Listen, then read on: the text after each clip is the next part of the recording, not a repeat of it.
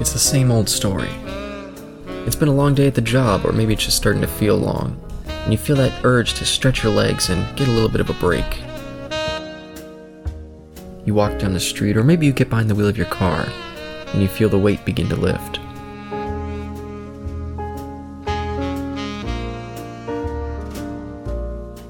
You walk through the doors, and the sound of the place starts to clear the air. You get a table, you order your drink, you listen to the sounds of the bar, and soak in the conversation.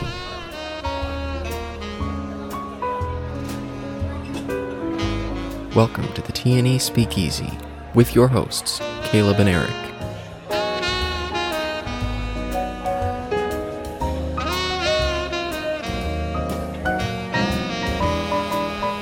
Listen in as they discuss the 1957 film Wild Strawberries.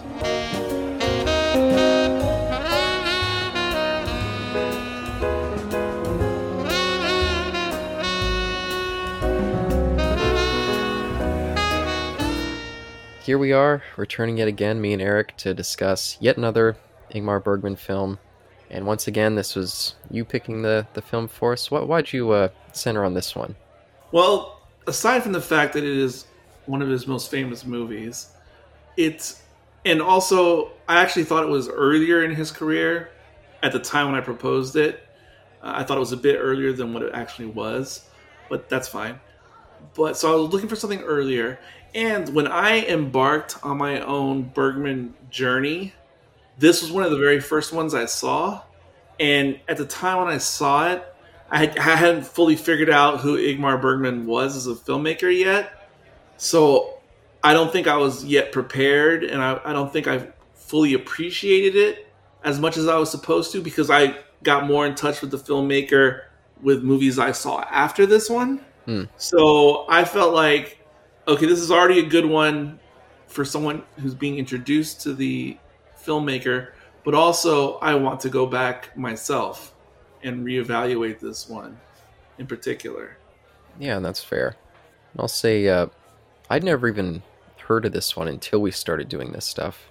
And just looking up Ingmar Bergman, seeing his, uh, his selection on the Criterion channel. Like, oh, okay, Wild Strawberries, kind of an interesting title. But I didn't know anything about it. And I guess, is this the earliest one that kind of introduces his more surrealist bent? Because I think. Almost. Hmm. Because, and see, this is the part I, when I first suggested this, I thought it came before Seventh Seal. Um, but it turns out this actually came out right after Seventh Seal. So, Seventh Seal definitely has some crazy surrealist ideas and concepts to contend with. So, that actually came out in the same year as this movie, but earlier in the year. Oh, okay. Interesting. Yeah, and I'm curious where to start with this one. Because, uh, yeah, it's definitely a little more played back than those those other ones that we watched, and more of a contemporary setting. This this old man kind of kind of realizing who he's been in his life after kind of fooling himself into. So, so this guy is a. I mean, I think in the movie they say his character's supposed to be 85 years old, um, which is really old because it's even a bit older than the actor himself, and he was no Mhm. spring chicken himself in 1957 uh, when this movie came out. I'd be surprised because he says that his mom's 96. I mean, I guess it was it was at that time period. She could have been a teenager, but Oh, my mistake. It says here in Wikipedia his character is 76 years old. I don't know where I heard 85 in the movie. yeah, I know. Uh, Okay, 76 makes more sense. Yeah, Max von Sydow, I think he says his mom is 80 and then says that this guy's mom is 90, 95, so maybe you just got the two mixed. Yeah.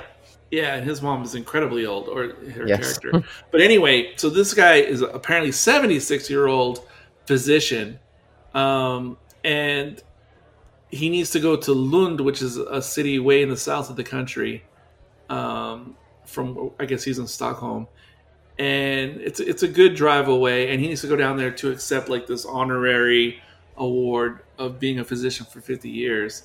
Um, uh, but before or the night before he go he needs to go down there he has this dream um, that he remembers and, and he's kind of a little bit shook by the dream because it seems like the dream has like a lot of significance or meaning in it even though he's not 100% sure what the actual meaning is supposed to be.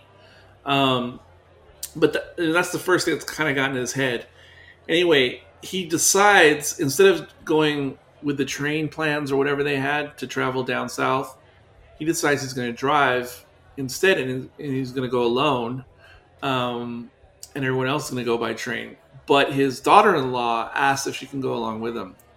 Anyway, I mean, I don't want to go through the whole synopsis, but let's just say along the journey, he's he's still like kind of in his thoughts about, about memories and things and things that were kicked off by the dream.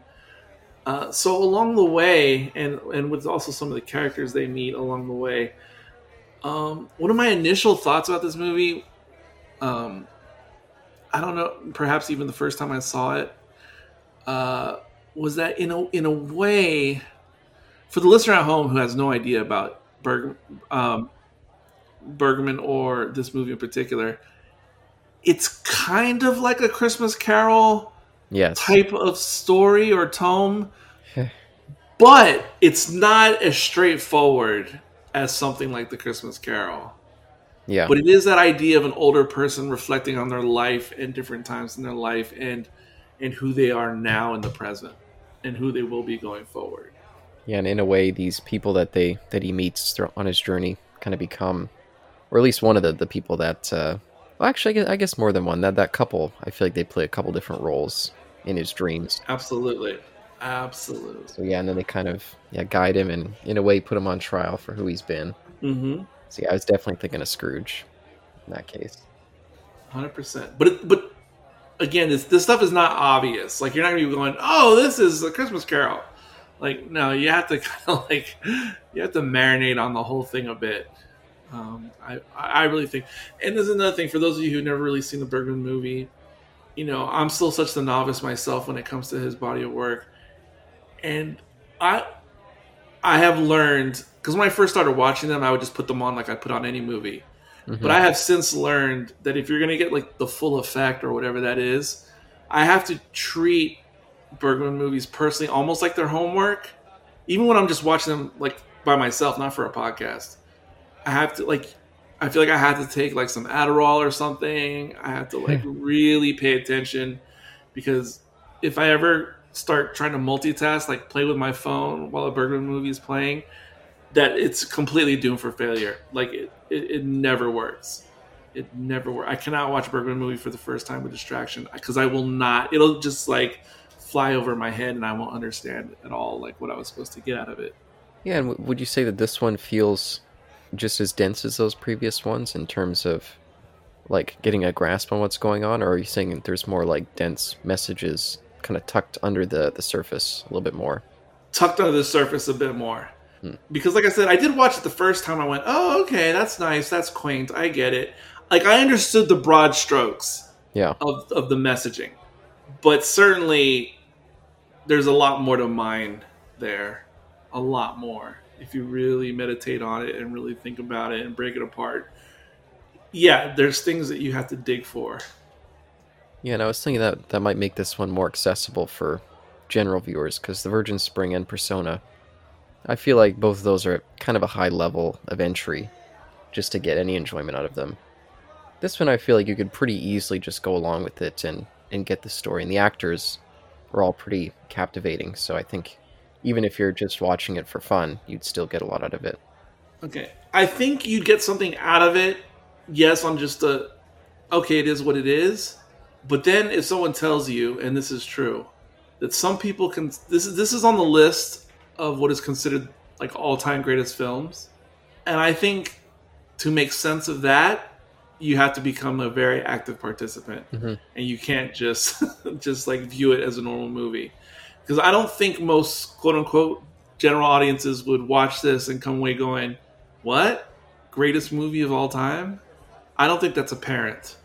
Um, if you just watch as a casual viewer. Yeah, no, I, yeah, I guess I guess I can see that. Yeah, it's not like it's not like Citizen Kane where I think anyone can watch that. Yes, and see the the grand quality of it. Exactly, exactly my point. Yeah, like you watch something like Citizen Kane or Wizard of Oz or Gone with the Wind or whatever, even Casablanca, you can kind of sense that there's something special about those movies.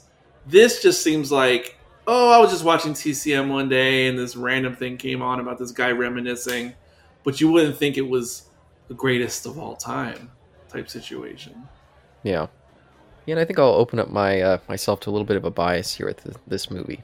And I think I mentioned this on the podcast before, maybe when we did uh, our discussion of Exorcist 3. For whatever reason, I can just really get stuck into a place when I'm watching these stories about old men kind of reflecting on their lives, and especially grumpy, kind of bitter old men, which he somewhat is.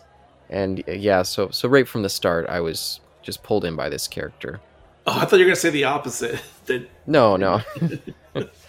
and I was actually thinking of a movie that this may have been an influence on, which I didn't realize, which is uh, George Romero's The Amusement Park, a recently discovered film that was lost for like 40 years. And it's about this elderly man. It's all kind of a metaphorical film of just what kind of the experience is for these people who are so old, where they really can't take care of themselves anymore, being pulled in a world where they're all on their own completely. And there's this great emphasis on loneliness and how much that can kind of cripple people. And so watching this, I was like, oh wow, here's a movie that I didn't realize would directly influence things that I've already seen. This, this kind of movie I didn't even know existed until last year. So, so that, that was fun. That's very interesting, and I I I will, I will want to do more research later to see if there is any connection, because there's at least four separate Woody Allen movies that where he was directly inspired by this movie. Oh wow! So wow. So yeah, Woody Allen has four, and what sucks is that all four of them are still ones I have yet to see. Oh. Um, from what because it's uh they say um, Stardust Memories, Another Woman, Crimes and Misdemeanors, and Deconstructing Harry. But all those by Woody Allen were like directly influenced by this movie. Wow, the only one of those that I'd heard of is uh, Crimes and Misdemeanors. There's so many Woody Allen movies that I just feel like just slipped right through the cracks for me. Don't even know they exist. But what did you think with this this kind of story? Because I do feel like a story like this could easily put off a younger audience. Oh, no doubt, no doubt. People don't want to stew on old age, and And also, I mean, it's very easy to also remember me as being a younger person, and you just it, it's virtually impossible as a younger person to really grasp what older people thoughts really feel like. I mean, I'm barely starting to learn about that in my current life, Mhm. But I can just imagine like you know being even older uh, than my current age, how how it's good, how those feelings will morph and change with time. And when you're a younger person, and I mean someone in their 20s or younger, you just can't even fathom. You it, it just Yeah. you just can't. You just can't. oh, I loved uh, Sarah's line, the second Sarah, hmm when she's like, "Oh, there's like I can't imagine anything worse than being old." Then one of her friends like, nudges her, like, "Hey, don't be rude here." Oh yeah, yeah, yeah, yeah. I remember that. Um, but another thing is, so when you just watch a bunch of Bergman movies, there's very frequently an older generation character, whether they're the main protagonist or not. Whatever, there's always an older generation character, and there's always an, a character like that who is always telling the younger characters like, "You don't get it, you don't get it." So that's just like a thing already in so many Bergman movies. Like there's always wisdom characters that have all this wisdom that nobody else can grasp. So that that's almost like a Bergman trope. And it is so weird that this did come out months after Seventh Seal came out because that movie deals so much with um, like facing death, and this isn't necessarily about facing death. This particular movie, but it's still a relatable theme to that concept. Mhm. And again, that's another thing about Bergman is definitely obsessed with eventually one day like meeting the maker and and, and all that business. Like it's just pervasive. So me seeing this, it's just like yeah, okay, we get it. This is this is his wheelhouse, but it helps to know, I guess, some of the background into the making or writing of this movie for Bergman because most of Bergman's works are deeply personal, and most of the films he he directed, he wrote himself um, or adapted himself from from some other source material. Mhm. And he always, or not always, but usually includes a lot of personal details in his movies, whether from his past or what's currently going on in his life at the time, or a mixture of both. And this movie is rife with that kind of stuff, and it helps to know that. It helps to know that um, the Borg character, even though the Borg character has the same initials as Ingmar Bergman, uh, Isaac Borg, um, even though there is that obvious clue, Bergman himself says that this character, while there's some parts of him in this Dr. Borg character, it's actually really him portraying his father in a character. Hmm. So so Borg is Bergman's father. And I believe the mother character who we do meet in the movie is also based upon his real mother. And when Dr. Borg reminisces on being a child at that summer home, it was definitely inspired by Bergman uh, reflecting on his own childhood summer getaways. Now, they didn't have a little resort like out in the woods as depicted here, but it was their own thing. Like he remember, he was reminiscing on his childhood summers um, with family. Um, but also, the actress who plays Sarah, or both Sarahs, I mean, she was really notable at the time. Uh, not not just for being a popular actress in Swedish film, but but Bibi Andersson, she was Bergman's current muse, um, and she had already featured a lot in his previous movies, including uh, Seventh Seal. Hmm. I told you he always has a muse, um, or at least from the movies I've seen. And when I say muse, she's more than a muse. I mean, she's a illegitimate partner of sorts. I mean, in real life. Um, and what's wild, no pun intended, but at this time in his life, Ingmar Bergman was lamenting both, like, I don't know if he was on his second or third marriage at this point in his life, but whatever marriage he was on, it was it was on the rocks and coming to an end. Simultaneously, the affair that he had ongoing with Bibi, which started in 1955, was also on the rocks. So he was sad at the time that both his marriage and his mistress, like, he was having issues with both. Um, and I can't even fathom. I'm not that kind of a multitasker when it comes to relationships. I don't even know. I could barely deal with one breakup. I don't know how you how you deal with two breakups. Um, and I also don't know how these relationships worked, like these different muses and affairs he had throughout his career.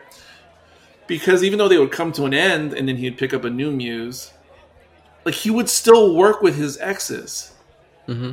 Like at the scene, not to skip around to the end, but at the end when he sees the family going onto the boat at the very, very end, Yeah. like in his vision, like I, I want to say one of his ex-wives is playing an extra in that group.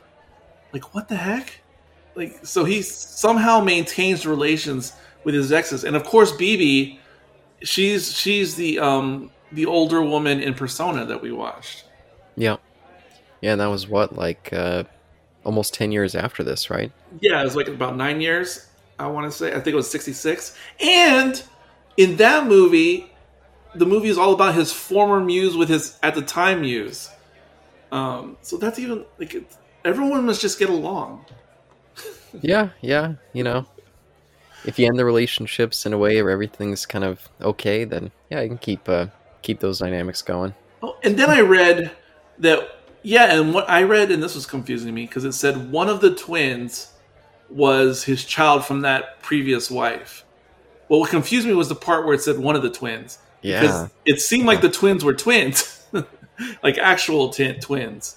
But apparently, that was one of his biological daughters from his previous wife. Wow, that's surprising because yeah, they they did look like twins. Maybe they just fooled us. Yeah, I need to go back and look at it. And then I almost thought it was a parent trap situation, but or it was like, but no, it. I don't know. It says one of the twins. I, I yeah, I have to check that out. Yeah, but I I I, uh, I froze it early on here on the the first surrealist scene, the dream scene, hmm and that one definitely pulled me right away. I was like, oh wow, I didn't realize that this was going to be one of these types of movies, and I like that. That's another reason I suggested it for you. Yeah, I like the way he kind of sprinkles it in, where it can still play as a more straightforward movie, but it has this kind of surrealist kind of backbone to it. And looking at it from that view, you can see a lot more of the movie as more metaphorical than real. Like, for instance, the more that he picks up these passengers in his car, they more start to feel like elements of him rather than real characters in that way. And I feel like if you didn't have this early surrealist scene kind of setting up those expectations, a lot of that stuff would play a little bit differently. Um, but I will say this this early surrealist scene did leave me a little a little cold. I wasn't quite sure how to read some of that stuff there. It didn't feel quite as uh, quite as straightforward as some of the stuff in Persona felt when we were watching that last time. How, how did you react? Well, kind of similar similarly to you, which is I, I see it, and I, I don't have the penchant for it that you do, but that doesn't mean I'm completely opposed to like these types of surrealist um, escapes. Um, but but yeah, I, but I I was struck the first time and the second time with okay, I see this, but what the fuck does it mean? Yeah, like, and I don't really know for sure. And I highly recommend with these Criterion Bergman releases, if it's available, um, and this one is available, uh, listen to the commentaries because, um, like for instance, Seventh Seal completely perplexed me the first time, first couple times I tried to watch it. But when I watched it with the commentary, the commentary completely held my hand uh, and and got me through Seventh Seal. And with this movie in particular, um, the commentary really helps with the uh, hmm. the surrealist moments. There's no doubt about that. So, I, and I definitely cheated. I mean, after I watched it again, I I went back and did the whole commentary route because, like, for instance, I mean, I was stuck just on one of the first images we see, which is just the clock with no hands. Mm. I, I, didn't even know what that meant. Apparently, that is a literary trope a bit out there. Oh. Um, well, it's not a, it's not a universally established trope, but it is something that has been done in other things. Now, I'm, I do not know if Bergman was using it the same way as uh, previous or other people did, um, but I mean, it's certainly a thing. Like, what do you think that means? Um, clock with no hands. Uh, I was I was trying to think of what, what it could mean, especially with the eyes underneath. But I don't know. It it was making me think of, of age. Oh, the eyes was confusing too, because I forgot about the eyes. That's even that. I don't even know what the eyes mean because yeah. when the first time you see the eyes, as you're looking, they're below the clock. So the right eye looks like it has um, conjunctivitis or something. the left eye looks normal. And then in a later shot, it's not, you have to really look for it, but in a later shot right after that, we see the sign from the opposite side. Mm-hmm. And on the opposite side, it has two normal eyes. Yeah. Like, what the fuck does that mean? Yeah, and I think there's a lighthouse in the, the, the other eye when we see it from the angle where it looks like it's got something in it. Oh, I didn't even I didn't even notice that. And then now that I think about it, I'm just thinking about it. And so you got the two eyes, and then the clock is up in the middle. It's almost like in that quote unquote third eye position. And so that almost makes me think if if whenever he has these moments when he's reflecting on his life, is is you know, I almost take that now as like that's his like third eye moment. Um, hmm. when when he's like, you know, getting introspective and and witnessing things that aren't physically in the real world. But a clock with no hands seems to indicate something like like time like being stuck in time or frozen in time.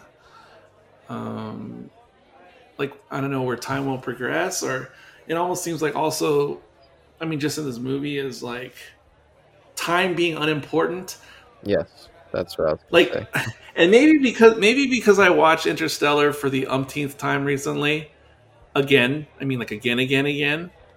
So, and you know, obviously, Interstellar, the the fifth dim- fifth dimension is such a thing, such a big deal. I mean, being being able to somehow be a being who could stand outside of time, mm-hmm. and and so when a person like the character in the movie when you're just like when you kind of like check out of real life for a moment, meaning like daydreaming or something, um, and then you start going into your past and distant past and recent past, like I can you can almost imagine that being like the Tesseract in Interstellar, where Cooper can go anywhere in the library and see Murph's room at any point. See, to me, that's almost like a, a physical representation of a person just going through their catalog of memories. Mm-hmm. And so that's kind of like I think that's what's going on with the clock concept. Every time he has one of these moments um, in, in the movie, and another part of the inspiration that Bergman talks about, although later he said that he was lying when he said this initially. So, but the first time Bergman explained this in an interview, he said that um, like the impetus for this story was he was going on a drive himself in, in Sweden to go visit his mother, and along the way he stopped at this apartment where they used to where the family used to go for for summers, and and so he he went to the apartment which they no longer owned or anything. And in his mind he was imagining what if i opened the door to this apartment? And what if it looked exactly like it did when i was a kid? Hmm. and so that was like the impetus for this movie supposedly. Because then later in later years he said he just made that or he lied. But but he may have been lying when he said he was lying. So you, you know That's you true. don't know. But um so that, i don't know because I, I was gonna say we've all felt that way before but i don't know that if we've i know i've felt that way before. I don't know if other people feel that way too. I always think about that when i think about like the schools i used to go to i mean like my schools i went to growing up and i do have those thoughts of like what if i walked into the school and it looked the same as it did um, when i went there and, and stuff like that. Um, and why did i bring this up um, um, because it seemed initially, especially because I've already seen other Bergman movies, I was thinking, oh, this is a guy who's like contemplating his, his death, but no, it's not really. No. It's not specifically about that, but it is just like certainly. Oh, what's the word? Really reevaluating things. Yeah, contemplating who he's been and what his life's been. And getting this, it's all wrapped up around him getting this award. Yes, 50 years spent in this this position working towards something. And by the time he finally gets there, you can tell it's like the award doesn't really matter anymore. It's it's more about what he's kind of learned about himself. That's the important part. Yeah, and not to jump around again, but here it goes. So during like his last big dream sequence, um, it's like he's he's being evaluated, Yeah. um, right? And it like it seems like, or I took it as initially that like he was getting his doctor's license renewed, but I don't know if that's really what's going on. It just kind of how it seemed to me. I don't know. I, I think that's me putting my own thoughts into it because it reminded me of like a, a senior or older person going in to renew their driver's license is what it reminded me of. Um, but anyway, he's being reevaluated and he's put in front of a board, um, and and he basically fails because he, he can't see what's in the microscope, and he also doesn't understand the words that are up Yeah. on the board. Now, to be fair, those words, because obviously I- I'm pretty sure you and I don't speak or read Swedish, No. but those words on the board are actually gibberish. So it actually wouldn't make sense to anybody, um, Swedish or not. They are gibberish words, but I guess we're seeing what what Dr. Borg is seeing because he can't decipher the words himself either. And then the person who's doing the examination, who happens to be one of the people they picked up earlier, but anyway, he says like, you know, you failed. You're guilty of of not understanding like the um, uh, what do they call it? Like the doctor's code, the medical code. I, f- Yeah. I forget the. I can't remember the term for that.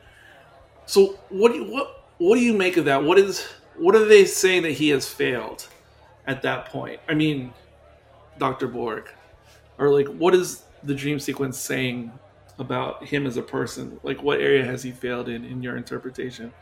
Well, I think it comes back to the the first line of the the movie, where he talks about how he, as he went through life, he realized that relationships always revolved around discussing and evaluating the character and behavior of others and, and people in general. And so he chose to avoid other people because of that. And they even say when after they're like, okay, you're guilty, and your punishment is loneliness. I think he's failed to care for the people around him and care for himself. Really, I think that's what they're talking about there in that scene. I think I, I don't know.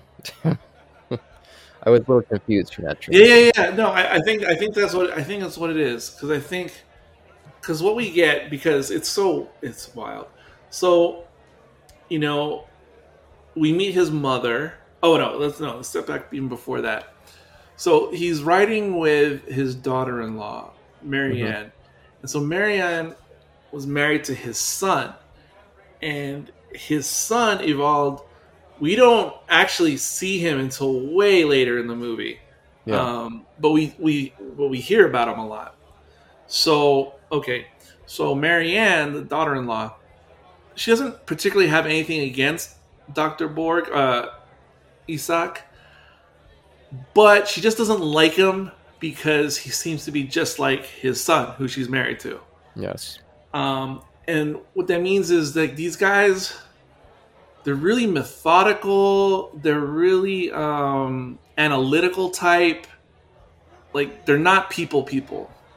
And they do a good job demonstrating this between the generations, with all going all the way back to the mom. Yes, where they're they're always kind of complaining and just unpleasant, and they don't really have a way to connect with people on an emotional level. And I like how they mention that the the grandma she's complaining, I'm like, oh, I've got 15 grandchildren None of them see me except for Evald, or however you say his name. And the only son that she has left is him, and it's just like those three are just the only ones their their group that are kind of the same and can, can connect to each other. Yes, in the barest way that they can connect to other people, but they can kind of all relate because they're still the same. Yes, and like I and like I said, this happened. We re, this is revealed later in the movie, but we eventually discover that part of the reason why Marianne seems to be like leaving uh, her husband because that's why she wants to leave and and go with um, Dr. Borg to Lund to get away from her husband. Um, and we know they've been fighting, but we don't really know exactly what they've been fighting about until it's revealed later. And it turns out that she's pregnant, and they get in a fight because because Evald has no interest at all of having any progeny. Um, like he, he has like this take on like the world being terrible and there's no reason to like add another like offspring and, and put him into this world like to continue the cycle. So he has no interest and he basically gives her an ultimatum which is you either have me or you have the baby but you can't have both. And so this is what sets her off. Um and so um i mean that's heavy. Yeah but even even heavier is what he says during that scene about what he wants with his life, which is just be dead, stone dead, is what he says. man, she she wants to keep living and and kind of create life, and he just wants death. so very heavy. it is crazy, and it's funny because, like you know, again, these kind of movies don't have. I mean, these Bergman movies, they don't have like broad appeal for like for like general audiences. I mean, especially, I mean, the language barrier on its own is already like, you know, yeah, yeah, you know, a tough sell.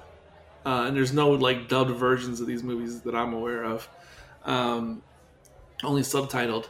And and like I said, general audiences or young people in particular, this isn't. These are not things that they would seek out in any way. It's not like seeking out George Romero's like Night of the Living Dead, which is like a you know cult classic or something like that. That's one thing to seek that out as a young person, but to seek this out is a really high bar to entry. But if young people would seek this kind of stuff out, I think they would like like you know how the way like young people could connect to like let's say Vincent Price type stuff. You mm-hmm. know, and a segment of young people could be like, "Oh, I like Vincent Price because he's like the original Tim Burton, and he's so dark, and like you know the the, the, the things that he was involved with, da da da da." But I mean, if somehow you could get people who think of themselves, young people who think of themselves as like the emo types of groups or goth types of groups, I wish they could kind of see things like this that seem placid on their surface but when but when you really like dig into it, you'd be like, holy shit! Like this shit's really dark. Like if if somehow you could expose these younger types to stuff like this and explain it to them, like I could see young Evald as being like, I could see twenty year olds getting his tattoo, like a, a tattoo of his like name or his portrait on their arm, Damn. for people to go, "Who the fuck is that?"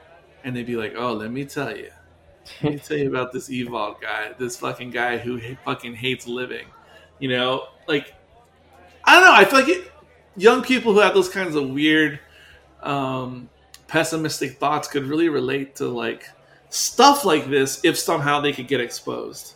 hmm like these like crazy weird anti-hero types but um okay so because of everything we just said like later in the movie when um when when Isak and Marianne get to where they're supposed to um like where the family is like reconvening you know in preparation for tomorrow's ceremony like it's kind of like a surprise or it, it kind of like ugh like the first time you see Evald in the flesh. Hmm and because of the things that they've already discussed and set up about him, like you're kind of, a, or I was kind of afraid of him. Like, oh shit, like this is the guy. Like, oh my god, he's gonna be, like, who's this terrible asshole? And this is gonna, this is like, this is gonna be kind of prickly, right? But then it doesn't really go that way. Yeah. Like you kind of expect, like, oh shit, but then yet, Evald seems like like he's like had his own like inner journey or something.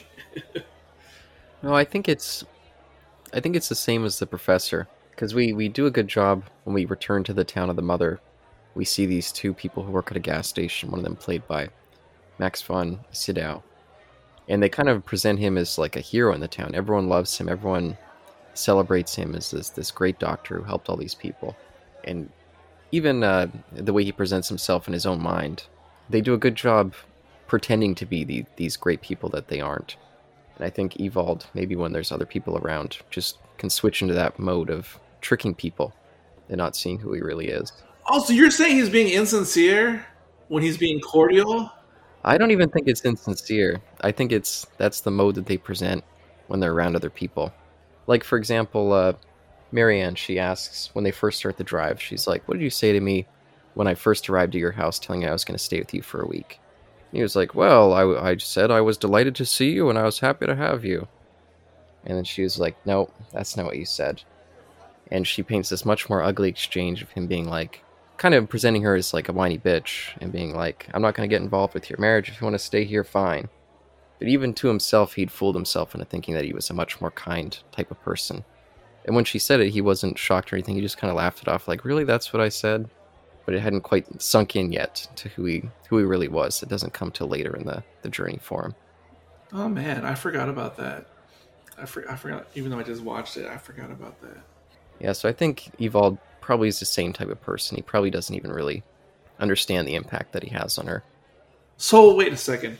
So going along with that line of thinking, are you saying then that even though Evald had like such harsh words when we see the flashback with Marianne, that even though he said such harsh things in his mind or his heart's mind, he wasn't really that harsh? Yeah. So, in other words, even though he state verbally stated an ultimatum, that's not actually the way he remembers it or thinks of it after the fact. Well, when he first sees her, he's just like, "Oh, it's surprised to see you here. Are you coming to the party with me?" Like it's almost like he's just skipping right past it. And she plays along with the niceties too. And it's almost like at least she's willingly going along with just accepting like, "Oh, things are seem to be back to normal, so I guess I'll just go with it." And then when uh, Evald is talking to his dad on his own, and they mention the thing about the kid, he's kind of like, it's whatever, it's fine, I accepted it. She can have her kid if she wants. Like, let's just move past it. I don't want to think about it anymore. So yeah, I think these, I think these folks, at the same time that they're bastards, they're also people pleasers. It seems to be. So maybe, maybe he just, even though he made that ultimatum in the moment, maybe he's just accepted it now. It's a little hard to say because we don't really see the private scenes between Evald and, and Marianne at the end, but that's just, That's very interesting, man. I, I think you're like right about just about everything you said, and that stuff just completely flew over my head. yeah. And this comes, unfortunately, this comes from personal experience, knowing people like these two. So No, no, yeah, yeah, yeah. Certainly, but and I know people like this too, but I wasn't really informing my own opinions based on my own true life experience when it came to this particular aspect. And you reminded me of something else interesting that I believe I don't know that the maybe the commentary informed me on about Bergman. Um, because there was something about I don't remember it exactly, but there was something about um, so you know you see the flashback obviously uh, of the summer house, how it was back in the day, and it's crazy because mm. if you do if you do the math on the character's age, then those scenes were happening like turn of the century. wow, which, yeah, which is wild to think about. but anyway, um, and even though you know Bergman is not as old as that character, obviously, but still the whole thing of flashing back to the summer, uh, the family summer. Bergman did, as I said, he experienced that not in the turn of the century way, but still in context for his age. He experienced that whole the family's going out to the summer location and la da da da da. And according to the commentary, I think it was just like we see in the in Borg's flashbacks. Bergman had these ideas about that, like what you see with the turn of the century version of it, like the family it, has to do with this keeping up with appearances thing you, you're sort of talking about or the appearances that so it looks idyllic right? Like everything looks idyllic. Mm-hmm. the way everyone dresses the formality of the old world or the old ways and the formality of having a family dinner and how it looks like look like everyone's at the table. It's like a communal experience. And according to the commentary, so Bergman had this idea of he liked the idyllic vision or memory of the way things used to be, even though it was a facade. Yeah. So even though there was like a family dinner and it was very formal, there was still like all this like bitterness like under the surface and deceit and backstabbery and and even though the reality was they weren't this perfect, harmonious family, mm-hmm. he still found comfort in the pretending or like the show of a happy family. So I think that was a conscious thought that in Bergman's mind, and I think that speaks to what you were just talking about with the um, Evald character and the presenting one thing and even if you know things are terrible, I guess from Bergman's point of view, there was still something though nice about the dressing up and pretending. Yeah, and I think maybe that feeds into the generational impact because we even see the mom's mom, like she spends that whole nice dinner, everyone's having a nice time, but she is such a persnickety bitch. She's just got to comment and cut everyone down around her. That kind of stuff that that that eats into you and that impacts your life. Clearly, that's what his mom became in some ways, that's what Isak became, and then Evald is in that same mold. So, and I always appreciate generational stories. I think that's. oh, I love generational stories. oh man. Yeah, and um, I also think uh, it's interesting how that uh, the first Sarah presents because um, she's got a little bit of a, ro- a romance with both brothers and she talks about how is it Isak? I, I always I tried to write down how to say his name, but I thought yeah, Isak is Isak. I can't. What was the other brother's name? Uh, Siegfried, I think. Okay, Siegfried. And she she was talking about how oh he, Isak he's so sweet, he's so thoughtful. Well, you're just kind of this this brash kind of asshole. He almost forced himself on her, really. Yes. And I kind of wondered if maybe the reason that he fixates on this memory and why he keeps returning to it is maybe this is when the change happened and maybe this kind of made him look at relationships with people differently.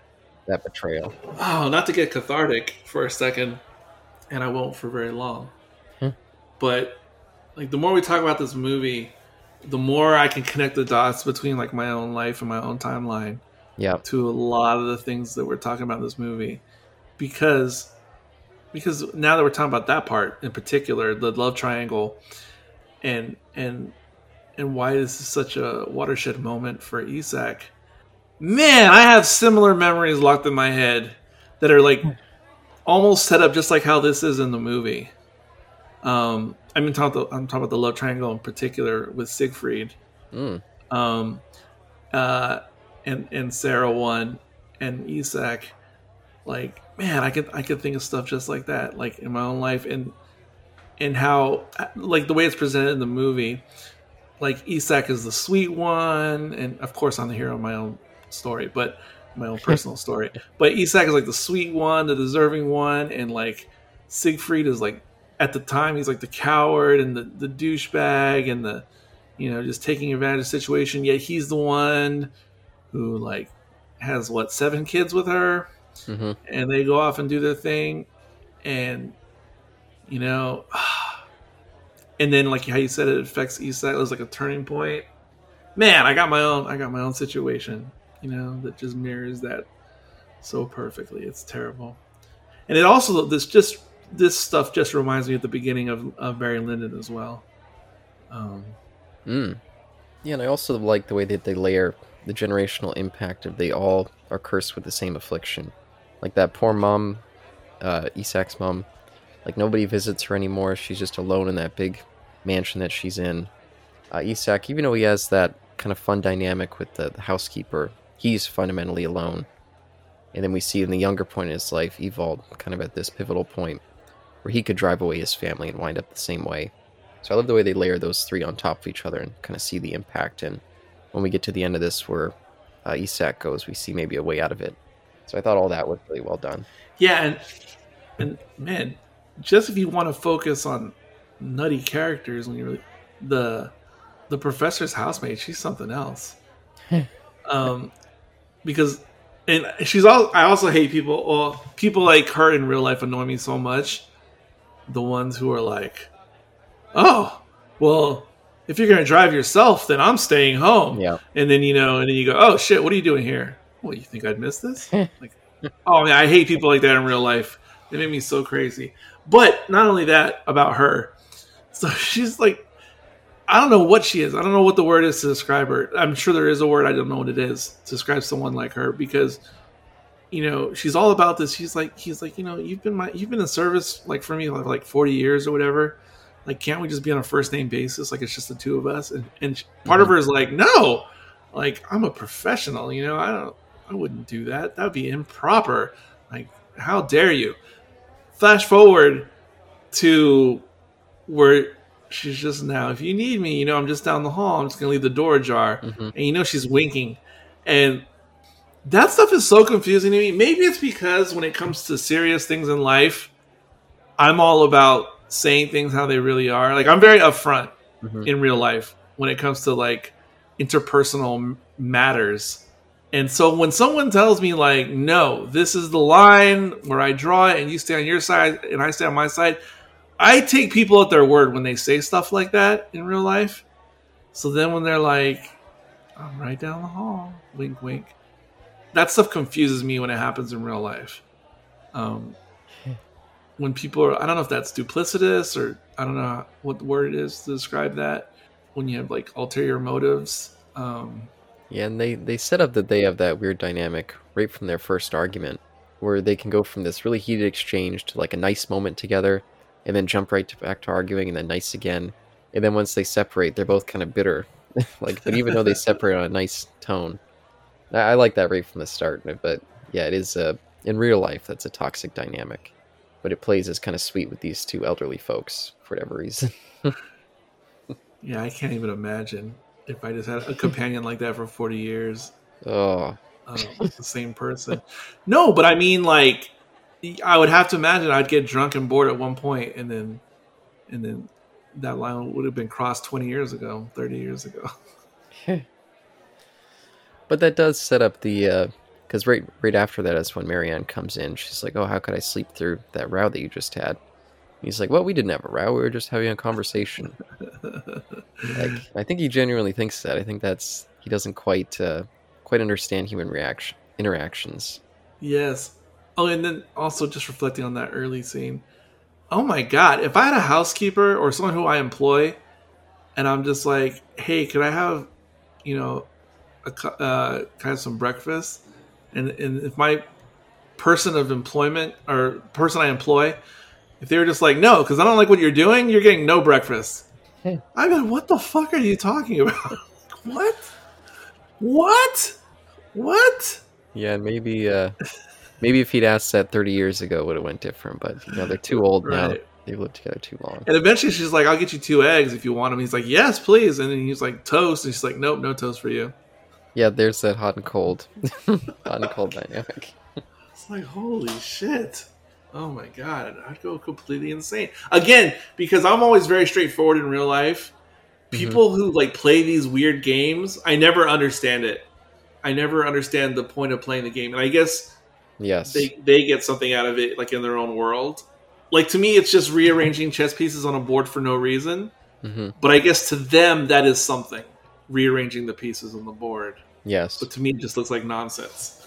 And I think they do a good job with that dynamic, mirroring it to the uh, the couple that they pick up on the drive, Oh my god. which supposedly is very similar to uh, uh, Isak's own marriage, where it's this constant sniping and power playing and trying to get the upper hand to make the other person explode, Oh my god. and that is just incredibly toxic. Oh, to me, it's incredibly tiring. yes. Um, having some experience in the Uber world.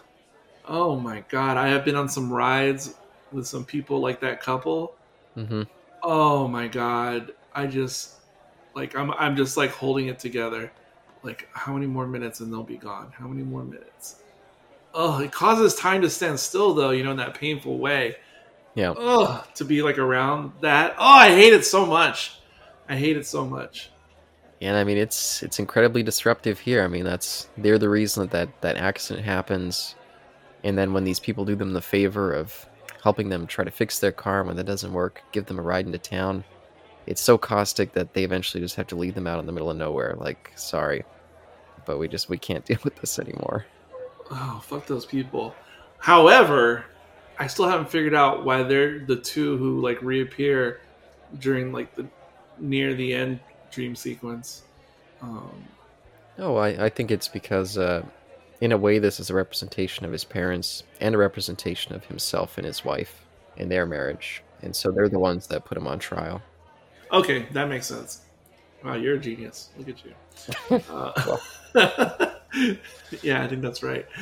Um, stepping away from the heady stuff for a moment, that car accident part kind of confused me at first um, because because what confused me was Professor Borg is driving at that point, Yep. and he's driving on the left side of the road, and then that's what the oncoming Volkswagen Beetle is. And so at first I thought, oh, Borg is out of his mind. Like, why is he driving on the left side of the road? hmm Like, he should be on the right side of the road. And so I thought maybe he caused the accident.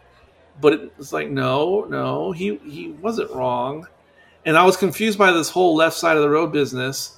Um, fun fact um, apparently, in Sweden, the left side of the road was the proper side until they changed it by law in 1967 Oh, to where they jumped over to the right side. so this was correct circa 1956 or 57. 57. oh, that's interesting. So that confused me. That confused me so much. So the left side was the proper side at this time. And speaking of the road trip again, of course, we meet young Sarah, who is put, portrayed by the same actress who plays Sarah 1, and they have the same name, Sarah. Mhm. Um, but she has these two male companions Mm. um, with her, and and they're both like really different kinds of blokes.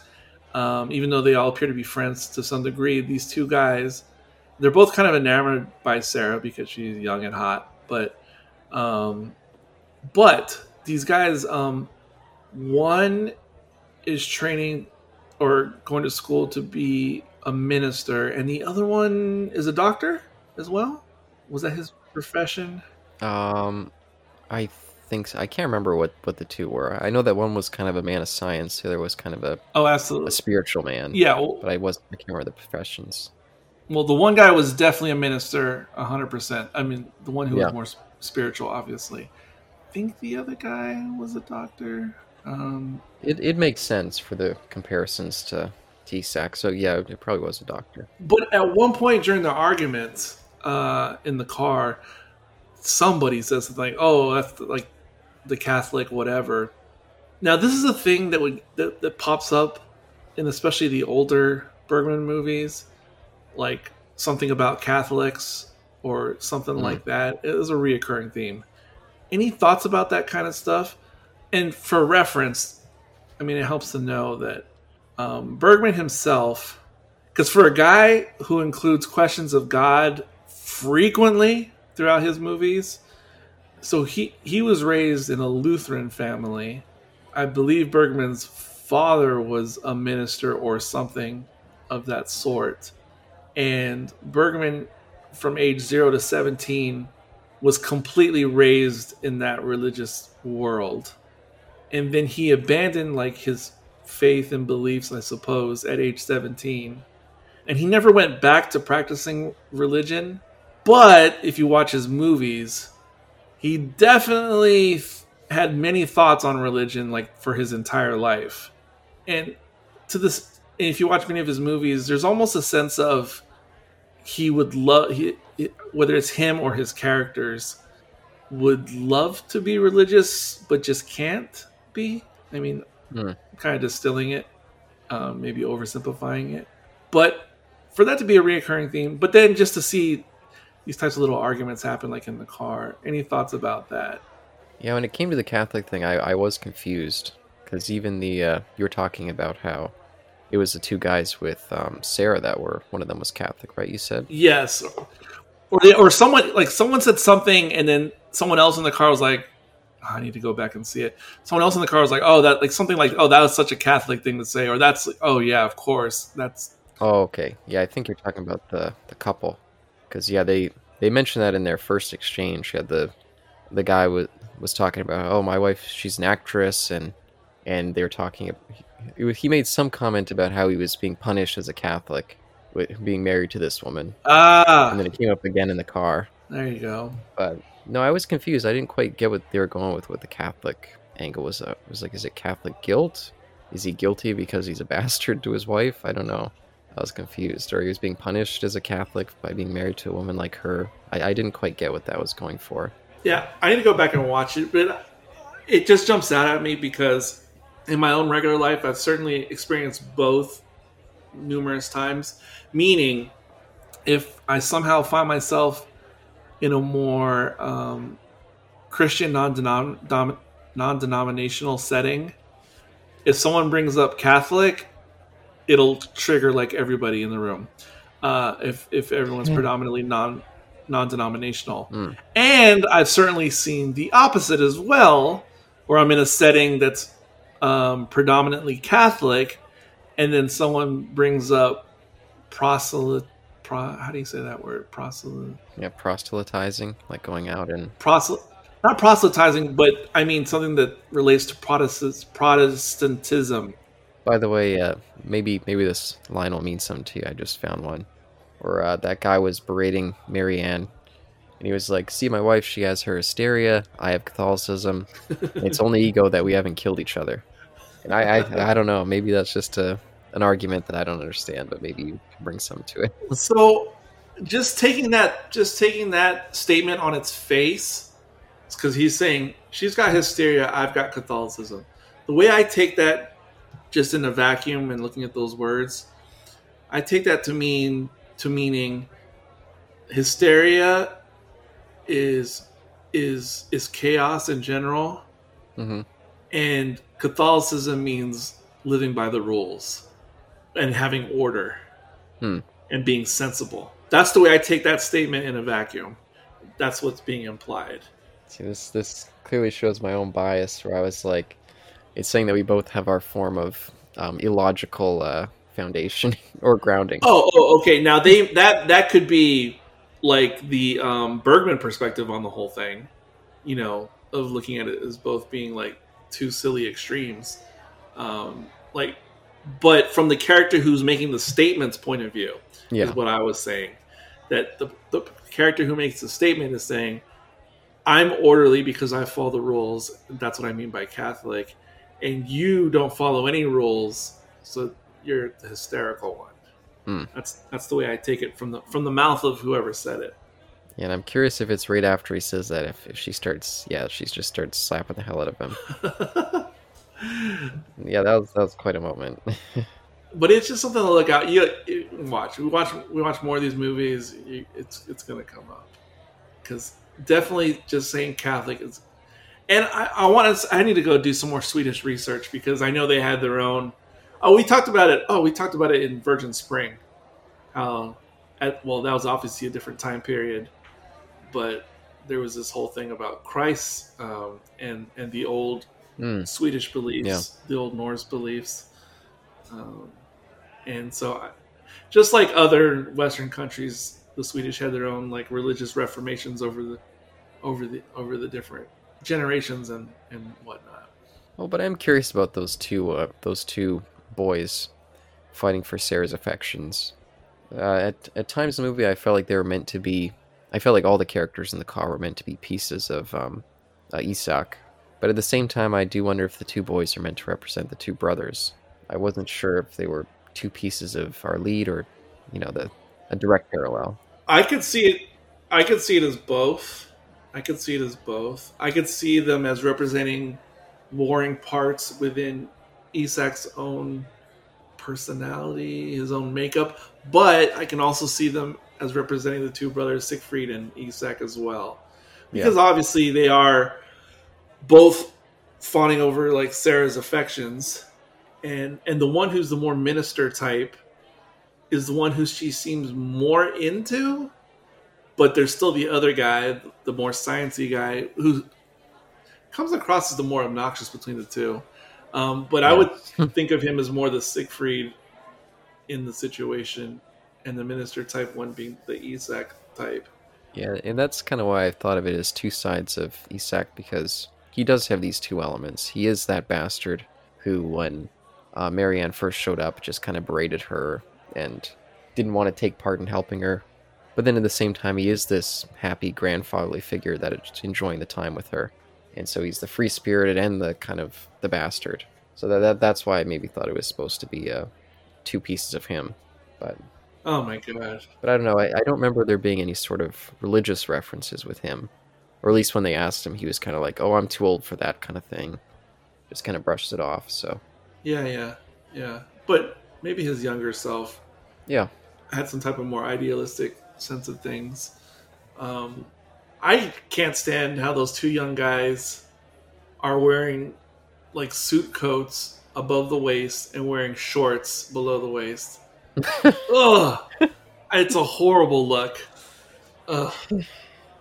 I, I hate it. Whenever they show their legs, because usually Oh. you see them from the waist up and it, they just look normal. But then when you see their legs and they're just wearing shorts, ugh, I, I don't like shorts, um, especially short, uh, medium to short shorts with a with a suit coat. That is that is not pleasant, Yeah, that's fair. not aesthetically pleasing. And those guys are annoying assholes. I mean, they have their, their sweet moments. Like, I really like at the end when they all serenade uh, him as they're, they're leaving to take another ride. yeah, that's wild. Yeah, that, that actually, uh, I felt, I found a very moving scene. Had my eyes a little, uh, feeling a little, uh, little watery, but It this, this this is another weird thing that happens with many um, Bergman uh, movies. Like I can almost imagine these movies. Like it's funny how like Shakespeare is known for taking classical tales that already existed before him and then putting them into his contemporary world's understanding Hmm. uh, of the of the late 1500s. And then of course Shakespeare's works have been adapted like to modern um, situations now. Um, anyway, so that's taking the past and like you know updating it for the, the present or the future. I could see doing the reverse to a lot of Bergman movies, meaning like this movie in particular. I could totally see retroactively converting it and making it some type of old Roman or Greek myth. Like I could see Borg being some like elder Perseus or whatever character and I could see like these different people he encounters as being like different types of um, Greek or Roman like mythical creatures or beasts, and I don't know. Do you see what I'm saying? yeah, no, I could see it. Yeah. because like that trio, I see them as like harpies or something, or some type of little Lokis or fauns, and and like Ah, they, they seem annoying at first, and then I can see them in this mythical tale at the end, like see you later, Perseus. You know, good luck. We're going to Crete now. Um, like these weird mythical creatures, like coming into his life, making some type of impact or change, and then going off on their way. Yeah, and in that way, the movie does have that element where it doesn't necessarily feel like it's a movie that exists in the real world. It feels like oh, okay. I was like, what? it feels like um, like there's a little bit more of an abstractness to it because the way he picks up these strangers, and of course one of them's named Sarah and played by the same actress who played the old Sarah. It, it feels like it's um, Yeah, it's almost like it's almost like the Wizard of Oz, where Yeah. the farmhands become like the companions in the story. Yeah, and there's a lovely kind of irony that we open up the movie with him talking about how he's chosen to wi- withdraw with all, from all so-called relations, and then just on a whim he takes this car trip, and next thing you know, he, it's filled with all these people, and he's forced to interact, and he's kind of discovering life again through having to interact with these people. Yes, a million percent. And uh, by the way, I've had this experience many times, especially in my more recent life, where I initially meet someone, and I, my initial take is, there is no way this person's going to contribute to my life. And I mean, even on a conversational level, I'm like, this, and then you know, smash cut to like, wow, I'm really glad I just had this conversation with this person, or this person inadvertently opened my eyes to something, not because they meant to, Mm-hmm. but it just happened because of the meeting. Yeah, and and that's that. Yeah, that's definitely a cool aspect of this movie, and it's kind of telling you to to try to branch out, to, to do something you wouldn't normally do, and it might might benefit you, which is always a good message, I think. A million percent. Some other background we do research on this particular movie. Um, this actor, the one who plays Isak, what's his name? Victor. Uh, I don't know how you pronounce J's in Swedish. Me neither. Victor Josh. I'm gonna Zostrom. I'm gonna guess something like that. Um, so he did appear in an earlier um, Bergman movie, I believe, but not as like the main feature or protagonist. But this actor in particular, he was like a very famous Swedish actor in the 20s and the 30s. So he was like like the Clark Gable for Sweden in the 20s and 30s, like film legend. And this actor was Ingmar Bergman, Bergman's like idol, um, Oh, interesting. like a million percent. And so, and it was this was also the last acting role that he ever did because he passed in 1960, um, and he was already retired pretty much at this point. Uh, Bergman had to convince him this was going to be pretty e- like a pretty easy job to do, like nothing too straining. Um, uh, but Bergman wrote the entire movie and the entire role around Victor specifically being in it. So it was one of those situations where Bergman was like, "We're either going to get him or we're going to do this movie, but if we don't get him, then then we're not doing this movie. Like Wow. it's not going to be done with anybody else. Like it's specifically written for um, for Victor." And supposedly, because Bergman said, because when he finally convinced him like to be in this movie, because Bergman, I mean, supposedly Victor read the script and was like, I don't know, this is like a whole lot to do. Like, I don't know if I'm like physically up to doing this movie. Hmm. Um, but eventually, Bergman convinced him, and he said, you know, so let's get let's get the let's get the figures worked out, like the business side. And Mhm. supposedly, Victor said, I don't I don't care about the figures. Like, you don't have to pay me anything. My only condition is I have to have my whiskey at five o'clock on the dot. so, I love it. in other words, I have to be home by five to have my whiskey. That's my one condition. hey, rock and roll grandpa. That's great. Yeah. and he's great. He, he's fantastic in it. So many of the the more emotional moments, it's you just his face just carries so much impact. And in the lighter moments, like when he's sitting around and his voiceover is commenting how he's telling the story to all these these young folks about his history in the medical field, and they're enjoying it, not just laughing to be polite, but actually enjoying it. He just has such a, a different air to him in that scene. I, I really appreciate that moment too. I just think he's great. It's funny. I think it's, I'm starting to think of movies that involve these types of older curmudgeon type. Now I'm thinking about Up. Pixar's Up. Another one of those those movies. Yeah, I just really yeah, there's just something about those people later in their life dealing with a lot of different, really heavy emotions. I can just really dig into that stuff. Oh, jeez, just wait till you get older. And, and I'm not looking forward to it. I mean, when you'll start to relate to that stuff even more, like because you'll start to feel it and start to have an inkling of what's going on in their minds, like for real. You know, and there is there is one scene that's that's currently playing right now, which I I didn't know what to think about it when I watched it the first time, and and that's the scene where uh, it's after the trial when he's shown the the image of his wife in kind of a weird ass- assault scene. I, I wasn't really sure what was going on there. I did. Did you have much thoughts on that? And then she gives this whole speech. Wait, whose wife? Uh, Isak's, uh, Isak's, I think. I don't know. Oh, the one with his wife. Oh, oh, oh, oh, oh. Yeah, because it. I mean, it doesn't seem fully consensual, but at the same time, it's like she's accepting that this is just what's going to happen to her. And then afterwards, she gives this this odd speech about Isak, where she's kind of saying like, "I'll go home. I'll tell him what's happened to me, and he'll just brush it off because he's so cold inside, and he'll be nice about it. Like he'll accept that this is just what ha- what's happened. He'll be sympathetic, but he won't care at all because he's just like dead inside." Uh huh. Uh huh. It was just a weird scene. I, I really didn't know what to to think about the whole thing. I think it's. I mean, you're right. When I watched it myself, it seemed out of context. But now that you pose the question and I think about it more right here, right now, I think what it's doing is it's doubling down on on how passive he can be because the fact that his wife could like cheat on him wow. and that he just doesn't even like respond because not not to go, not to go down the whole psychological rabbit hole, but there are some who say that like when it comes to like a partner stepping out, especially the woman or the wife, part of it is to like get a reaction from their other Mm-hmm.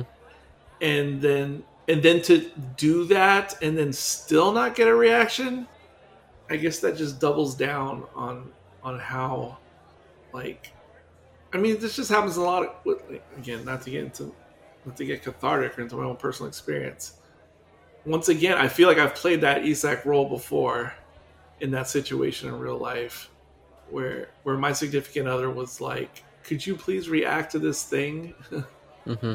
And and I I've taken the Isak approach, um, certainly, because it's just like yeah no, and I don't know to to defend myself for a second or defend someone from that position. Part of it is is self preservation, self defense. Yeah. Like okay, this is terrible, but I don't feel like I'm gonna make it better if I have like a nervous breakdown. Um, and then also not to be cathartic but it is it, it also kind of shows the results the impact that it had with his initial experience with sarah and siegfried. Mm. and that might have been a setup for him being this type of person now later in life with his ex-wife. And i'm only saying this because i'm just drawing off my own personal past and connecting the dots. Not because i think i'm an expert but Yeah, yeah, and what you're saying all all tracks.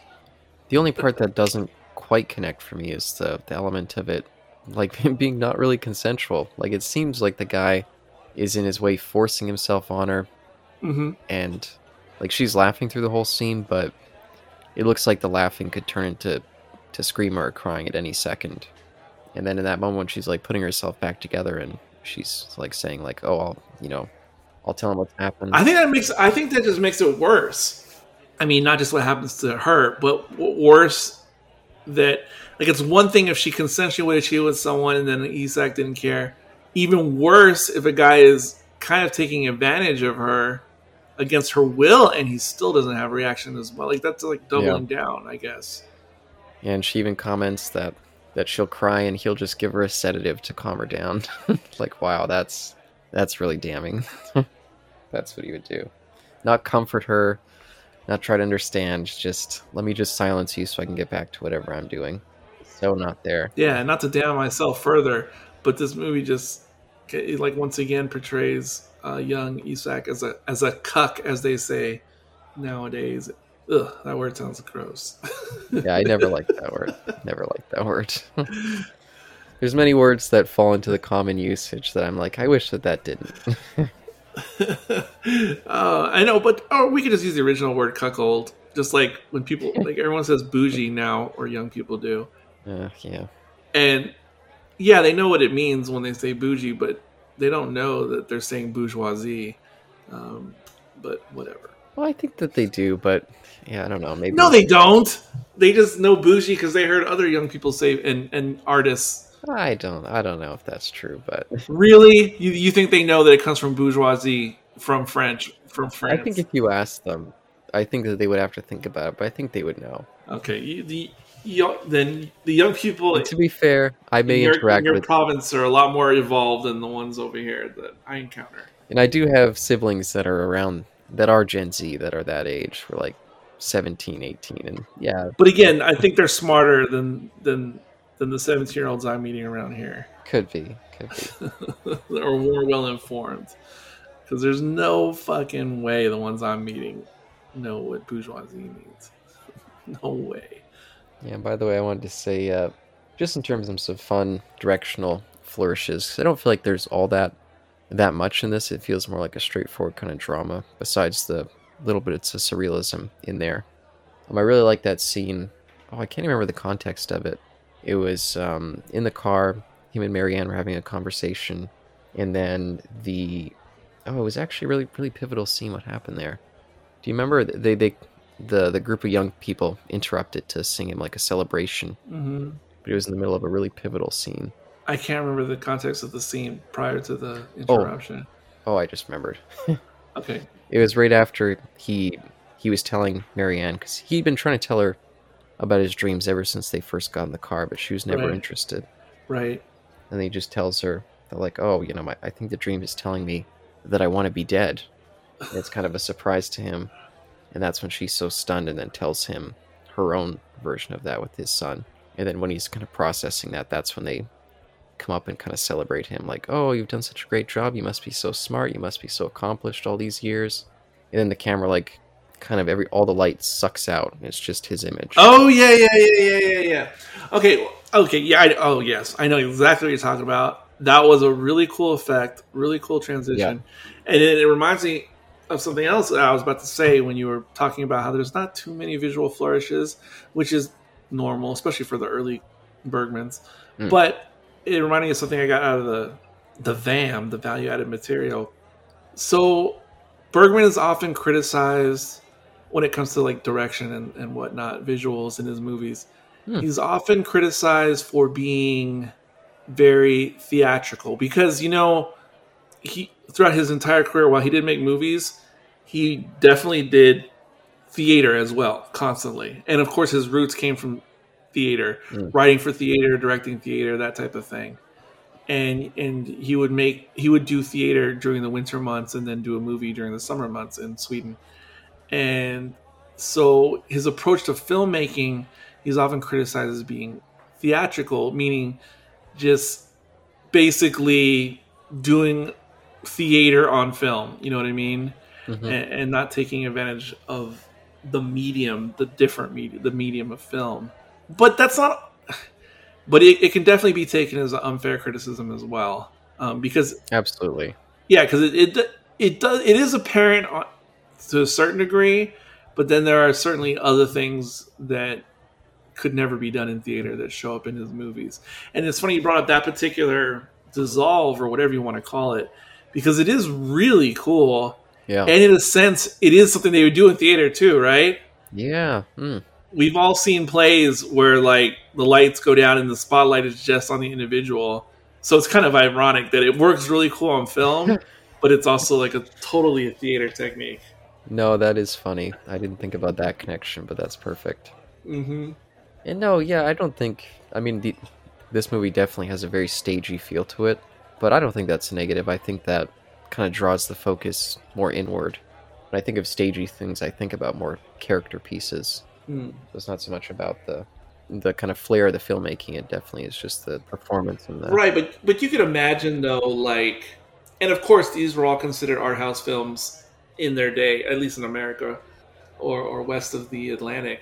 Um, so you could imagine, like, if you were used to 1950s Hitchcock movies and other popular Hollywood movies of the 50s Mhm. and how they're produced, and it really was the golden age of film, uh, honestly. I mean, visually, I mean, stories and writing aside, like those movies are just so amazingly well crafted. um, in my opinion, the 50s Hollywood stuff. And then to watch something like this in 57, it must feel very, I mean, just visually, aesthetically, like really boring, like not dynamic, old fashioned. You know what I mean? Yeah, and that's that's actually been a lot in the the public discourse lately with the whale. I've seen a ton of complaints about that that same thing with that movie. Hmm. It's interesting. Yeah, a lot of people saying it's it's stagey, it's too flat, it's trapped in this one location. It doesn't feel like something that's fit for a movie. But but I disagree there as well. I really like. I'm so curious to see that just to know what my own opinion will be about that movie. Um, but yeah, you can just see how this would be like a really tough sell for mainstream audiences, even in the 50s, because it's it's yeah, it's almost shot like it's like almost shot like a movie from shit, almost the late 30s. Oh wow, yeah. Now that you say that, I can definitely see it. It would just the camera quality would- would be lesser, but yeah, I could see it. right? Yeah, yeah. It's obviously like at least on Criterion, like immaculately sharp. Yeah, Um, but in effect, though, it's it's a real old fashioned type of movie, and it is weird though because well, obviously I've seen other Bergman stuff that came after this. You know, it is wild that something like his work in the '60s could exist alongside like the French New Wave, which is obviously like visually like the polar opposite hmm of this kind of stuff. And it's wild that both could exist at the same time, like in the indie scene, because the French New Wave and stuff like that is just the, the polar opposite of this. And speaking of surrealism for a second, uh, yeah, according to the VAM, um, the whole idea of all the surrealist moments of this movie, Bergman was inspired by the German surrealist film movement that came prior, and so he was he was definitely directly influenced by that and modeling dream sequences after prior um, German cinema. Oh, really? They highlight uh, like German expressionism. Yeah, yeah, yeah. Oh, that's interesting. I th- I would have thought his uh, one of his major influences would have been a contemporary with uh, Louis Buñuel over in Italy. I- I can't speak to that because I don't know, uh, but but they definitely uh, mentioned the German connection. Yeah, because the, surreal sequence in this in particular feels like it could have come out of a Buñuel film. But, but no, I mean, Isaac, we have the same philosophy when it comes to these types of movies. For whatever reason, like I'm happy to watch bonus material for almost anything. When it comes to surrealist films, I feel like, yeah, it takes away part of the fun if you can't uh, figure it out for yourself. At least for me. Oh, I'm not hardcore like you guys. I'm not that good. I need training wheels a lot of times. And I'm trying to think if there was any other lingering threads I had for this one. I did want to mention, I guess, just for the uh, the actress uh, Marianne Ingrid uh, Thulin. I think that's how you say her name. I don't know how to say these Swedish words, but uh, but I saw her recently in um, this disaster movie called The Cassandra Crossing, and I guess for a little while she was doing some Italian work. She was also in this this giallo that I saw. Uh, what's it called?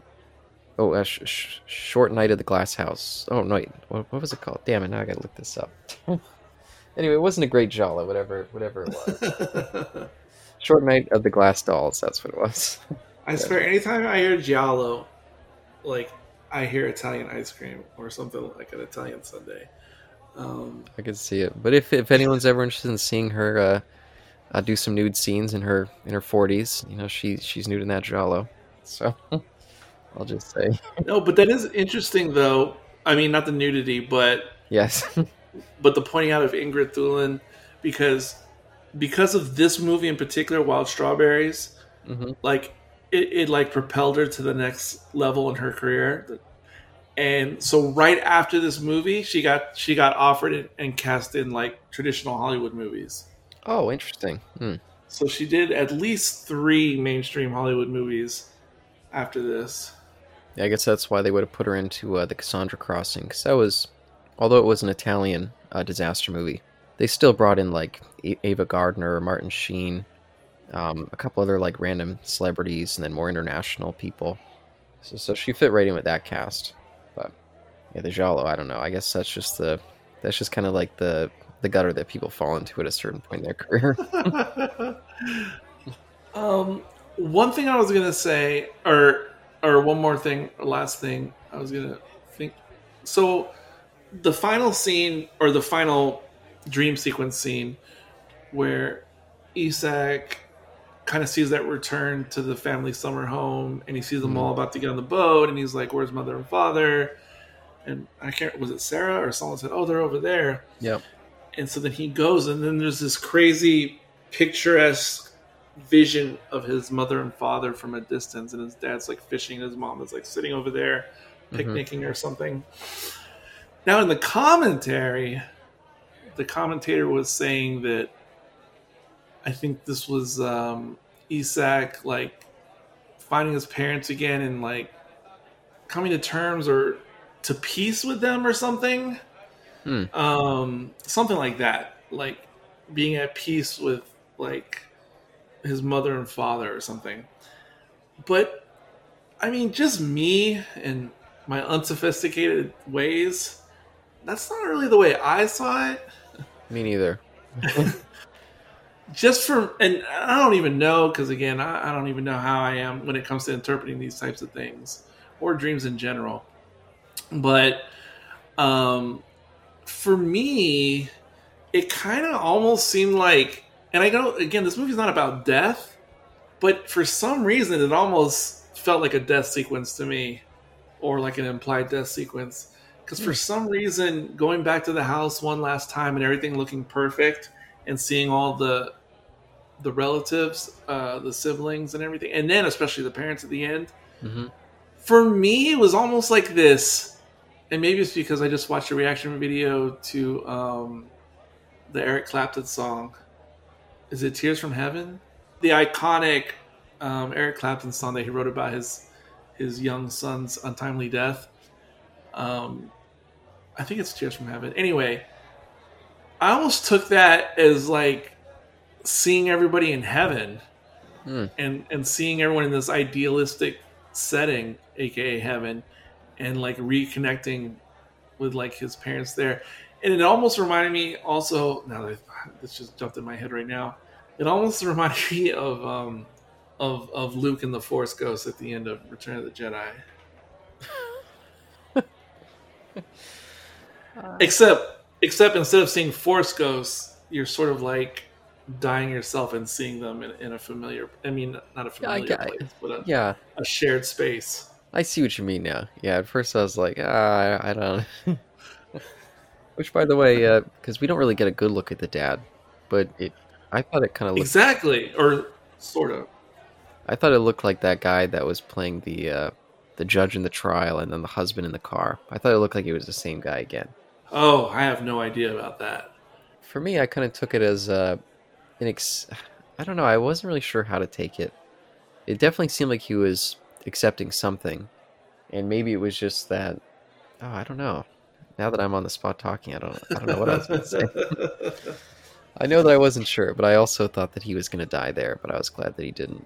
But yeah I don't saying he did die but it almost i took it as almost like you know like at the end of a viking movie like or was it you who said you haven't seen excalibur oh no, from 81 yeah, definitely seen that. oh you, you, you've seen excalibur Yep. it's, uh, it's freaking sean who hasn't seen excalibur which just blows my mind but whether it's something like the arthurian legend or it's like some type of viking tale where they like send off the patriarch or whomever the hero like onto the um onto the ship to valhalla or whatever now again i'm not saying the character literally died in the movie or was about to literally die but it's like his life was at peace now so that now he will have safe passage Hmm. into the afterlife if that makes sense Yeah. And either way, it was it was even though I was kind of perplexed by what that ending was, I still thought it was a beautiful way to end, with him being able to still find that peace as he's he's heading to sleep after such a such like an enormous day for him, kind of big shift day. That he would still go back to what he always did with remembering the, the more idyllic days of his youth. Yeah, and before we rate it or just give our final opinions, whatever we do, I'm not sure what we do on this podcast, but um, I will just say this other last fun fact about Bergman. Apparently, he was known for his lucid dreaming, Mm. um, and suppose or oh, hold on, I don't know if lucid is the right word, but and perhaps he was lucid dreaming, but actually, what I meant to say was he was known for dreaming frequently and remembering his dreams in great detail after he woke up. And supposedly, all the ideas for all his stories were rooted in dreams that he had had, supposedly. Oh, that's interesting. Yeah. But here's the thing, though. I you have to take everything I say that I'm passing on from the van with a grain of salt, because again, if Bergman was still alive today and you said, "So is this true, sir, or is this true?" I kind of feel like he'd say that's all bullshit. But then again, I wouldn't know if he was lying. Yeah, that's that's yeah. Some of those filmmakers, you just can't trust them. George Lucas type in that way alone. yeah. So I guess yeah, coming around to the final thoughts for this one. Yeah, did you want to go first, or do you prefer if I go first? You go first. Yeah, Wild Strawberries. Yeah, when I finished watching it today, I was like, wow, I really enjoyed that movie. This kind of, uh, again, like th- these stories about people at that period in their life coming to the the latter days and reflecting. Yeah, that just always hits me in a place. But I didn't really. Uh, there was a lot of it that I didn't really think about too much until maybe, maybe like an hour before we started recording. I was just starting to be like, okay, what am I actually going to say about this movie? so even though I really enjoyed it, so I looked over the notes that I wrote, and I still didn't really feel like I know what I was going to say. But, but, but I don't think the the, the reading of it really uh, changed my, my opinion of it. It was just such a, a nice movie to sit down and just kind of experience. So I think if you're a casual viewer that doesn't want to put too much homework in, you can still enjoy it quite a bit. But I think this this conversation itself and delving into those details more elevated it more in my mind. And so, if we were going to rate it, I would probably give it a 4.5 out of 5. Whoa! Holy shit! Is that high? I don't know. I don't know. It, it sounds like really high. I mean, like the like you really liked it, basically, yeah, no, I, I thought it was great. um, which is which is fine. But Of the three that we've done, this is probably the one that hits my sweet spot the most for Bergman movies. wow, I wish there was some Woody. There's got to be at least one Woody Allen movie. I wish there was one Woody Allen movie that would hit you like that. There's got to be one. I don't. I just don't know which one it is. Uh, what was the one that was like a remake of the, the Hitchcock uh, Strangers on a Train? What was that one called again? Oh, that was Match Match Point. Match Point. I really like that. Um, it, it's definitely not a 4.5, but I really like that one. Oh, I really like it too. But it's, of course, it's also atypical for Woody. I mean, you can tell. Yeah, maybe that's why. It's atypical. but I haven't seen all his movies, and I'm sure he has some other gems out there that I'm unaware of. But anyway, this is not about him. yes. Uh, but yeah, like I was so confused the first time I saw this two, three years ago, whatever it was. I mean, because it just seemed like, yeah, okay, like another okay movie. Like if no one told me anything, if I hadn't read anything, I wouldn't have thought this was that significant a movie. Just like, oh, it's a pleasant thing. Like when you have those um those tins that come with all the different types of cookies, like it, it's just like a um uh what do you call those cookies? Um there's an I can't think of the name of the cookie, the type of cookie, but the ones that you just oh shortbread, Mm. shortbread. Like oh, I like shortbread. Mm, this is good, but it's not like what is this? What is this amazing cookie? Like it's it's just it's it's like it's just basic. It just hits a spot, but it's nothing to write home about. Um, and that's how it would have seemed to me in a vacuum. Like I definitely wouldn't have been aware without reading things and hearing things. And then I had the exact same thing, which is this is one of those movies that you, you have to, like when you talk it out, uh, it's like oh my god, there's so much, there's so much more here. There's so much more going on, and I kind of feel like that applies to every Bergman movie. That if Hmm. you just talk it out, um, and that's the thing. That's the thing about all his movies. Like um, you said, it, it is accessible in the sense that anybody could just watch and go, "Oh, okay, that's that's nice." But my normie friends who are not cinemaphiles I feel like they just watch this and be like, okay, that's it. Like I get it, the guy reflected on his life, but that's it. Like nothing crazy happened. Nobody died. Um, he didn't like win something at the end, or I mean, he did win something, but I mean, from a, a normie's perspective, it was just like, oh, okay, Huh. that's it. I just wasted ninety minutes of my life. Uh, well, yeah, you really think they would have that? I, I guess. Yes, well, at least my normie friends, and I don't think my normie friends are the same as your normie friends. Well, most of my most of my friends aren't movie friends. M- Most people that I know. That's that's why I, meeting Isaac was such like a stunning moment because everyone that I knew was they they were like our favorite franchise is Fast and the Furious, and I would try to show the movies that I like, and they would just be like, uh, like you, you like this? What what could you possibly see in this? so Well, that's what I'm saying. Most of my friends are like, yeah, Fast and Furious, Top Gun, um, except that's really good, um, Okay. and other goofy stuff. I don't know, uh, stuff that I, I just couldn't. I just couldn't. Yeah, so I'm more thinking of the audience that would just, you know, stumble across it and be willing to watch a black and white movie like this. You know, which I feel like is in itself a, a tall kind of entry point for some folks these days. Although all the Gen Zers and millennial types, they're all over Letterboxd.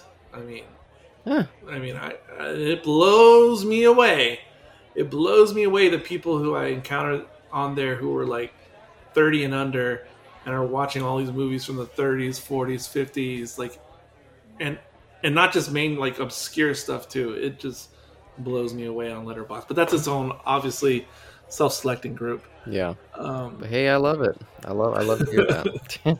It's it's crazy. It's crazy. But I'm dancing around my own opinion. You know, first time I saw this movie, I probably gave it a flaccid three. Talking about it more, I'm certainly boosting it up to like three and a half, four range.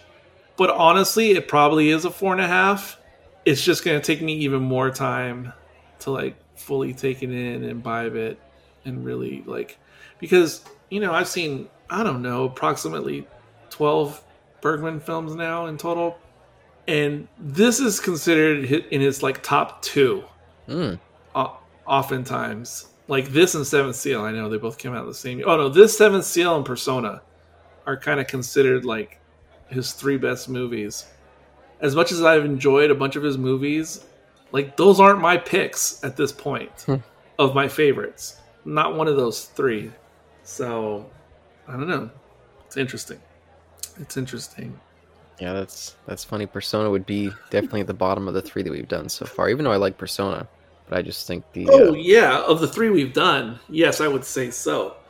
But my gosh, that movie, like, it has such the reputation in, in movie circles, and the image um, that's on the, the, I think it's on the cover of this box. Yeah, it's the cover of the Ingmar Bergman box, Mhm. which is like an iconic image from the Persona movie. That I see that image all over the place, like where people make it like phone cases or you know whatever oh, interesting. Hmm. it's just like yeah so i don't know I'm, i don't know Yeah, and to be fair, maybe on a rewatch because I only saw that one once, and I was I was planning to watch this one twice. I just decided to go bowling instead and, and missed my chance. Um, so I feel like well you can always watch on your own time at a later date that's very true. Yeah, but on a first viewing, I, I definitely yeah like this one a lot. Um, and so we'll be will be added to my my rotation for whatever reason. I just there there's some movies that just sit with me, and I know that I'm gonna revisit them in like less than a year. And I feel like this is one of those films. Well, that's i don't know it's i don't know what to say i think it's really cool i think it's really cool yeah I don't, bergman has some kind of weird magic and i don't know i think i, I guess I the ongoing theme in all his movies is i guess just interpreting his personal demons and personal thoughts and then making them into a movie and i guess somehow there's some alchemy that happens there that it connects with a wider audience hmm because because he really does deep into like dig deep into his inner strife and puts it out there. Hmm, I don't know.